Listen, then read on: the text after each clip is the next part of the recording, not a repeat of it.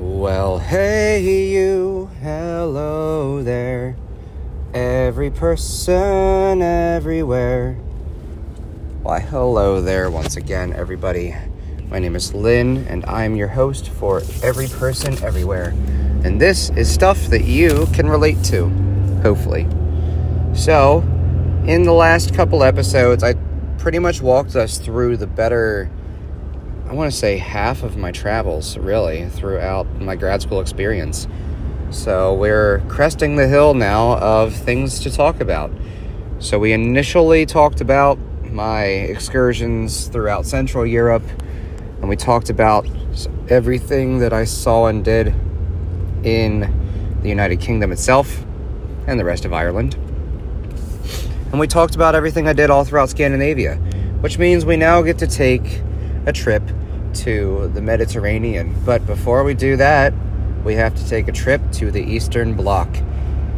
So everywhere I went, you could tell that there was Soviet influence. Most of these countries that I'm going to talk about for the next couple of episodes, really, they have their own autonomous features, and that's what I'm going to focus on. But just know this, all of them have influence from Russia, as most of these countries in Eastern Europe didn't have the ability to claim their own real independence for a long time. In fact, long into the Cold War.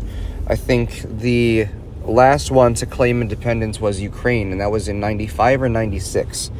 But the rest of these Baltic state countries all became independent between 1990 and 1995. So very new countries, suffice to say. Obviously, they've been countries for a while, but actually having their own autonomy and their own sense of self is something that they had to fight tooth and nail for a very long time. So you'll see there's gulag-style buildings and old concrete apartments that all look exactly the same because Russia was preparing for their end game, just in case they needed to, kind of deal, throughout most of their existence as a controlling entity.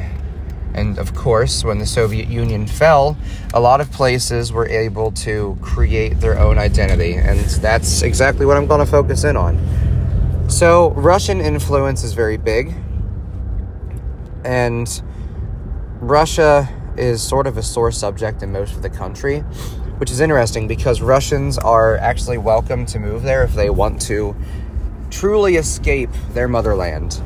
A sense of patriotism for the USSR, definitely not accepted in these parts, but you get to see the merging of many worlds because a lot of these languages have influence from the Soviets.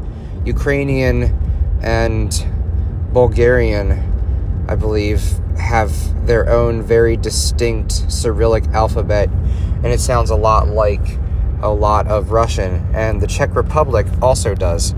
Now, Estonia, where I first started my journey, although it was the closest to Russia and therefore had the most influence, and was actually, I think, 3 time zones, not 2 time zones, behind in Europe. It was so far north that they obviously had the influences of being that far north as well. And by that I mean lots of hermit-looking huts and stuff alongside the Soviet influences. In each of the Baltic states, I stayed in the cheapest place I could find, and that ended up being an Airbnb from a Russian man named Evgeny, that I'll talk about in a moment. That was in Estonia. I couch-surfed in Latvia, and then the next cheapest thing I could afford in Lithuania, which I had an absolute blast at, was in a hostel in the middle of the town square in Vilnius, Lithuania, when I went there. So in this excursion to this Airbnb, I got to meet Evgeny, who was a web developer, a blogger, a pizza delivery man, and of course an Airbnb host. So this man had like 5 or 6 side hustles that equivocated his full-time income. I think he now lives somewhere else with his current partner, who he met after his daughter actually passed away from her condition. I believe she had some variation of lupus, so she had a lot of homeopathic therapy, a lot of complementary therapies that they actually introduced me to. So they made homeopathic food for me, and I made them chai, which is, you know, an Indian recipe, and it was sort of my thanks for them hosting me.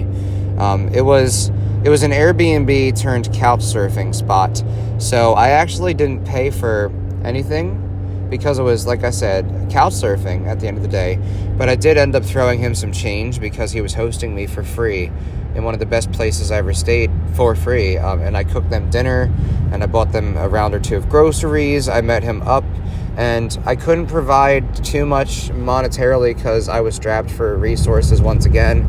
But I had a lot of heart-to-hearts with him and ended up being his first unofficial therapist way back when. So he had a lot of, you know, sort of ongoing issues that he needed to resolve between him and his ex-partner, of whom he had his daughter with. And she was still in Russia, still in her, I think, girl band or whatever it was. And he was in Estonia trying to start anew, trying to finance his apartment, and trying to keep his daughter well. And he did whatever it took, and he's honestly one of the hardest working people I ever met. So he gave me lots of tinctures that made me feel funny, and we had good times together, had lots of good chats doing that. We spent a lot of time together just overall rigmaroling about our lives in general and talking about our relationship issues. As far as Estonia goes itself, there were a lot of nice parks. There's a very slow-paced life there. The city of Tallinn, there's a lot of art and culture there, because when I went was closer to sort of the off-season, which would be like April. There wasn't as much to do, but you could take day tours to other parts of Estonia. There's lots and lots of massive forests there, in which there's lots of like Celtic mythology that originates there from, and it's really incredible to see, actually, the development of everything that they had going on there. Of course, like I said, I didn't get to go out and see anything because I was very broke, but I did take a very random Bolt. So Bolt is like Russian Uber, and I took a very random Bolt to Viljandi, which was a very random small section of forest in which there was supposed to be lots of beautiful flora and fauna. And needless to say, that is something I would determine to be mostly a joke. There wasn't that much going on there. As far as I remember in Estonia, you know, there's a lot of amphitheaters and opera houses. People live very slowly. Once again, everything is in Estonia, so I couldn't really understand most of what was being said there. But getting to see Kiek in de Kük Castle, which literally means the Lord's Fortress and not what you think it means. With a Canadian tour group, getting to try Estonian hearty food with them as they tried it for the first time. I'd already been used to Baltic food at this point because of being cooked for at the Airbnb / couch surfing hostel thing. But this was this Canadian tour group's first time ever experiencing Baltic food.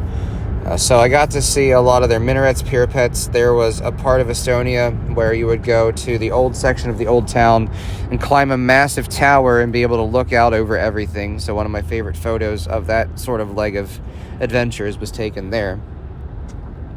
It was just incredible, you know, just living like one of them and just learning about everything. And if you went to the apothec or their pharmacy, they also had a gift shop there. And in this gift shop, you would be able to directly witness what Soviet life kind of looked like, because they had old souvenirs and bottles and fur hats and balaclavas. And I saw balalaika there, and patches and coins and Matryoshka dolls, all sorts of mementos from a different time.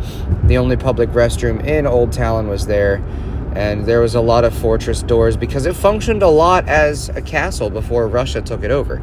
And it basically was a castle that turned into a city, just like York was, and just like a lot of other places I've already talked about were before going under siege from one person one way or another. So All in all, Estonia was very laid back. There were a lot of underground passages that the Soviets used to escape back home. In the Capitol building, or their version of the Althing, that is where started the human chain, the longest human chain ever created. Soviet Russia came knocking on their door in 1993 when they were trying to declare independence and put up a fight, but they said, you know what? We'll make you a deal. If you give us a good enough reason to leave you guys alone, we might. And so all of the Baltic states became free pretty much at the same time because person one was holding shut the door of the parliamentary building in Tallinn, Estonia. And person one was holding the door shut, so the Soviet Union could not go up and raise the Soviet flag. And then they created the human chain that actually expanded a 5-mile drive worth of territory through all of Latvia, holding closed the door in Riga, Latvia, on their capital building. And the chain then continued onwards to the capital building in Vilnius, Lithuania. So many, many hundred miles of human chain to stand in solidarity. And they sang hymn songs of peace and freedom. And it was a very peaceful protest against Russia. And it was in this period of time that the Baltic states became free. They elected their first presidents and councilmen. And it became very progressive very quickly. And people could breathe a bit easier knowing that they were now going to have their own entity and be able to join the European Union as it was being further developed. Free they were of Russian rubles. Free they were of Soviet francs and Soviet currency. So what would I recommend about Estonia? Well, it's a good place to start a trip throughout the Baltic states, obviously. It's very inexpensive there as a tourist. I think I might have spent $20 total per day. And then souvenirs, I might have spent $10 per day and got pretty decent souvenirs from it all as well. I met incredible people there. I had a great time. There was a lot of things to walk and see and do. You could easily get lost there when it's the cultural seasons. They have a lot of festivals there. And you can also drive or take a bus for about $5 to $10 from there to Latvia. And you can see a lot of stuff in Latvia and Estonia just kind of moving right along, so to say. And so I got off the bus in Latvia, and more or less the same as it just was in this previous episode. You know, there wasn't a whole lot to do besides walk and enjoy, but I was encouraged after my walking tour of the city capital and the art district and the dance studio that Arturs worked in with Edgars, and they were the two individuals that hosted me. After we went out for beers together and day drank, I then was encouraged to go to Jurmala. Jurmala is their biggest, nicest beach in Latvia. And I took an old Russian steam train for like $3 to get to and from Jurmala. I got on around noon and I came back around 4 o'clock in the afternoon. I spent like 2 hours on the beach with my feet in the sand, contemplating life and realizing that I could just watch the ocean waves carry my sorrows away. And that was significant for me because I was never the biggest fan of like oceans and stuff in general, but here I was being poised with this opportunity to just sit back, relax, and let go a little bit and enjoy the present moment. There were lots of sculptures and lots of artwork donated by the people of Latvia. And random artwork turtles everywhere to signify lots of culturally significant events that happen in Latvia. So that ultimately was pretty cool as well. And then seeing, of course, the dance studio that my buddy worked at and walking to and from the bus depot and buying Latvian sweets and foods there. And of course, Latvia has their own variation of coffee as well. So I did that, went back to town, walked and saw some of their massive, beautiful parks, which I'd absolutely recommend going and spending time with your family at. And then went to their National Library, because they have the biggest library in all of continental Europe in Latvia. It was impressive. You actually needed to buy a pass just to tour the facility, let alone take out books. So I didn't stay very long before realizing that I was effectively trespassing as such, and got right back out. So I'd say my day and a half in Latvia turned out pretty well. Like I said, there's not too much that I remember from being there that was like noteworthy per se, but it was still a cool experience to be there nonetheless, if that makes sense. And then I got on the bus the following day and headed to Lithuania. There was a giant hill that had 3 crosses on top of it.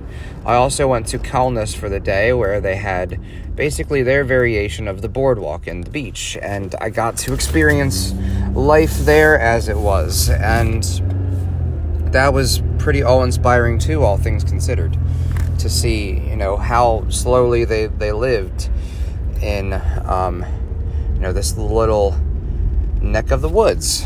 And to see how they functioned in Lithuania. Everybody was laid back. A lot of people still lived with family. This is where I met that girl the one and only time I ever hooked up with anybody on a tour group. We were just chatting one night, and she admitted that she was crushing on me, and I said, well, let's act on it. No, we did. But after that, you know, I spent the night with somebody else that was couch surfing that I told you about before, where I paid for $5 worth of beers to get us both completely wasted for like $5-$10 each. And then the festival was $5 to get into. And then obviously we had plenty of time to derp around in between, walk around the city, make dinner. I got to check out Lithuanian meat markets, because their markets over there have most of the major things and happenings that you will see in the area of the Baltic states. It's just an incredible sight to see, really.